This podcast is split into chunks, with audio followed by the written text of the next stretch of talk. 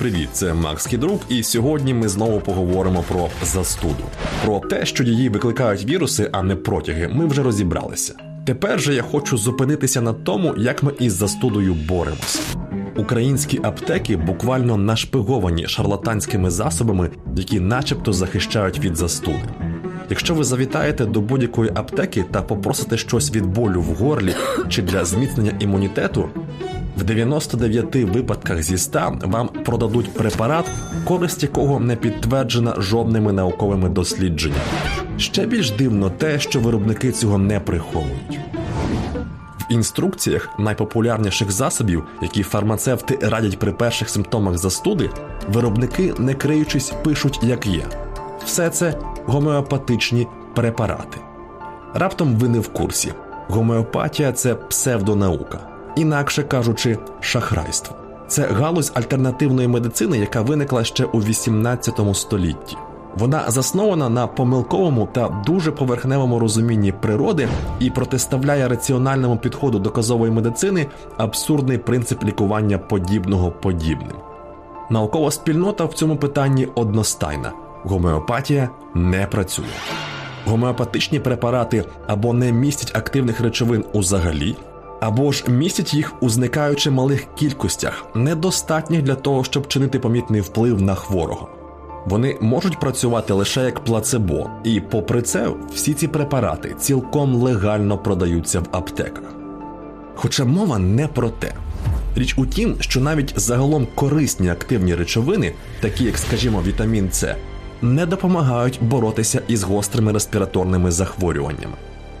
Існує міф, що при перших симптомах застуди варто закинутися ударною дозою вітаміну С, і це начебто полегшить перебіг хвороби. Це неправда.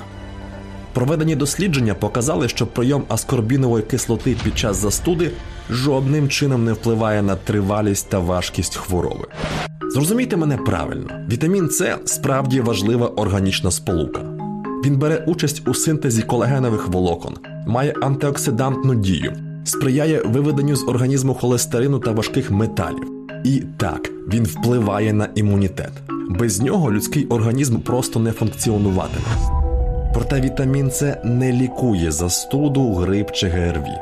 Імунна система найскладніша в людському організмі після мозку, І думка про те, що вкинувши в неї якусь одну активну речовину, ми вмить її покращимо і мобілізуємо на боротьбу з патогеном, цілковито хибна. Імунна система людини поєднує чимало органів: кістковий мозок, селезінка, величкова залоза та сотні лімфотичних вузлів. Усі разом вони щодня виробляють сотні мільярдів спеціалізованих імунних клітин. Серед них макрофаги, нейтрофіли, дендритні клітини, Т-хелпери та Б-лімфоцити. Серед них клітини, які знищують усе чуже, клітини, які безперестану сканують організм на наявність раку чи інфекції, клітини, які роздирають патогени на шматки, а потім несуть ці шматки до інших клітин, які виробляють специфічні антитіла тощо. Людський імунітет надто складний, щоб описати все в одній передачі. Ви мусите лише зрозуміти, що всі ці клітини взаємодіють у дивовижно злагодженому танці. Це вберігає нас від мікробів, а також від власних клітин, які втратили генетичні гальма та прагнуть стати раковими. І попри те, що для цього танцю потрібен вітамін С, різке підвищення його концентрації в крові не призведе до того, що імунна система вмить запрацює злагодженіше. Повторюсь, усе не так просто. Те ж саме стосується решти засобів, якими ми намагаємося зупинити застуду. Вітаміни, лимони, часник, малиновий чай, гаряче молоко з медом швидкого впливу на імунітет не справлять. Так, вони корисні, але лише за умови, що ви споживали їх регулярно до того, як підхопили вірус. Хапатися за них після початку хвороби пізно. Грубо кажучи, ви воюєте з тією армією, яку мали на момент вторгнення. Крапка. І ота, начебто, жартівлива фраза, що без ліків ми хворіємо сім днів, а лікуючись один тиждень, насправді є правдивою. Найкраще, що ви можете зробити, це пити якомога більше води, частіше провітрювати приміщення, не перевантажувати організм і подбати про хороший сон. Ну і на сам кінець кілька слів про ідею швидкого медикаментозного покращення імунної системи. Чи потрібно йти на все, щоби зміцнити імунітет? Ідея, начебто, приваблива, але фундаментально хибна. Головним чином через те, що, як я вже зазначав, імунна система напрочуд складна. Це не просто захисний механізм з єдиним регулятором, який можна підкрутити, додавши потужності. Тож, про що саме йдеться, коли ми говоримо про її покращення? Збільшення кількості макрофагів, інтенсифікацію вироблення Т-лімфоцитів? Що саме? І навіщо? Інакше кажучи, хороший імунітет не той, який сильний, а той, який тонко налагоджений.